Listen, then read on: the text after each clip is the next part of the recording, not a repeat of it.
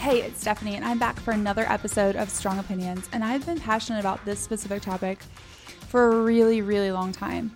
It actually takes me back to the early days of my career when I was heavily involved in email marketing. And everyone seemed to be uber focused on growing email subscriber lists. Don't you remember those days where you'd have like a monthly subscriber growth target, and that's how you would determine like the success of your email marketing program? This, I'm talking even back before the days of where you could even really measure opens. And that meant sometimes we cared less about the quality of that email address as long as it was an actual email address. So let's just say a lot's changed in the email marketing world since those times. And I find that most good marketers have wised up about how to really run an email acquisition campaign. And they really do strive to be better about acquiring good email addresses from potential customers. However, I sometimes wonder if we've actually changed one bad behavior for another.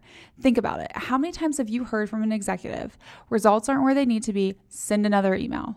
Like that that's the answer for everything. Now, don't get me wrong, email does drive revenue. Email is a 38 to 1 ROI. So I get why oftentimes it feels like send more email equals earn more business. And it happens all the time, brands of all types, and I'm talking about B2B and B2C. So let me give you a few personal examples. One of my favorite brands is Pottery Barn. If we're being honest, I'm kind of a big fan of the whole Williams Sonoma line. And if you go in the interior of my house and the exterior during the holidays, it kind of looks like a Pottery Barn catalog catalog exploded inside it. I love them, but they send so much email, like so much email. I get multiple emails from them every single day, especially when they're running a sale. And don't even get me started on how much email they send during the holidays because it's like even worse. So think about this. It irritates me, and I love, love, love their brand. How do you think about people who don't love their brand, who are on their email list, and they get the same amount of emails? It's a problem. And marketers are doing the exact same thing in B2B. I can't even begin to tell you how many emails I receive every single day from marketers that are trying to get a meeting with me. It's so much email. And the ironic part, they're not calling me, they're not trying to leave a voicemail, they're not sending me direct mail, they're not sending me LinkedIn messages. They're just putting me on some automated email nurture track that I never asked to be on. And those emails are sent all hours of the day, all days of the week. So, heads up for my B2B marketing friends no one is sending emails in the middle of the night. If you're automating emails, think about time zones for who's receiving them. I know you're not emailing me at 3 a.m. when you're based out of New York, or you're not emailing me like on 4th of July. Do that, and you definitely are going to get deleted. So, we've established that most brands are sending more emails than they should because why? Email drives results. But the worst part is that this is happening to people who probably don't even want your email or even signed up for it. And even if they did sign up for it and they're not paying attention to it and they're not engaging with it, they probably don't want it anymore. Yes, I'm talking about unengaged subscribers. The ones that so many of us seem to keep on our email list and send to repeatedly, even though they haven't opened an email in months. Why do we keep doing this?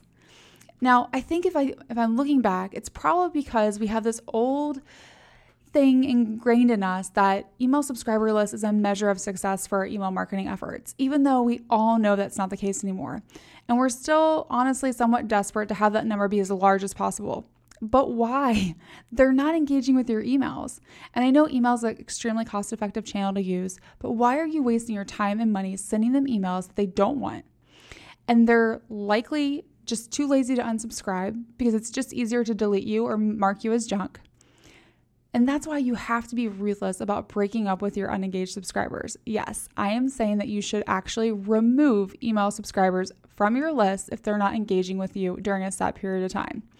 So let me give you a second to let that sink in. I know that some of you probably think I'm crazy right now, but it's the truth. Your email subscriber list health isn't determined by the size it is, it's determined by engagement and results you shouldn't care how many people you can blast with an email at a moment's notice if those people don't actually want to receive your email and actually engage with it. So that begs the next question How do you break up with a subscriber? Well, the best thing to do is set a period of time where you're going to review who's actually engaged with emails that you've sent versus who's not. And for most brands, that's probably going to be around a six month time period and looking at it every six months and really comparing the number of emails that you're sending with the percentage of them are being opened by each email subscriber. So the easy ones to find are the people who actually haven't opened a single email. And I think if you do this exercise, you might actually be shocked how many people those actually are. The harder part is the people that like randomly engage with your emails, but not consistently. So you might send out, let's say, 100 emails and they've opened four or five of them. Like, what do you do with those people? And that's where this breakup email comes into play. It's a great tool for both B2B and B2C, and I see so, so few brands actually using it well.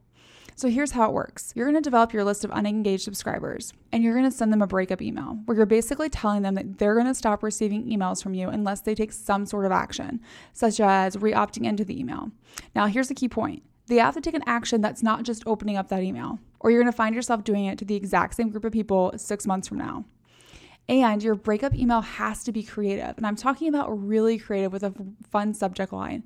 So, like, I've sent out ones that are like breaking up is hard to do, um, playing off that song, or doing like it's time to say goodbye. Something that is really kind of clever, that is clear in the subject line what's going on. So when they open it, they know what to expect. Don't do one of those ridiculous subject lines like, I know you're busy, or trying to get a hold of you again. I get that, it doesn't work so do something different and clever. And a clever subject line for these types of emails will actually drive people to open them. And you're going to find unengaged subscribers who haven't engaged with you in months actually saying, wait a second, I, I do want to restart this relationship. So I know it cr- sounds a little crazy, but you can actually use these breakup emails to restart relationships you have with your email subscribers by telling them that you're going to leave if they don't take an action. And anyone that doesn't take that action, they get removed. I know it's going to hurt when you see your email size dwindle a little bit every time you do that. But here's the thing it's going to keep your email list healthy. So that momentary pain of seeing that number go down will change when you send, send your next email and you see how much higher your open rate is because you're sending to people who actually want to read it. And they're the ones that are more likely to open it to begin with. So take some time, break up with your unengaged subscribers. The world's not going to end, and you're going to have a stronger email program because of it.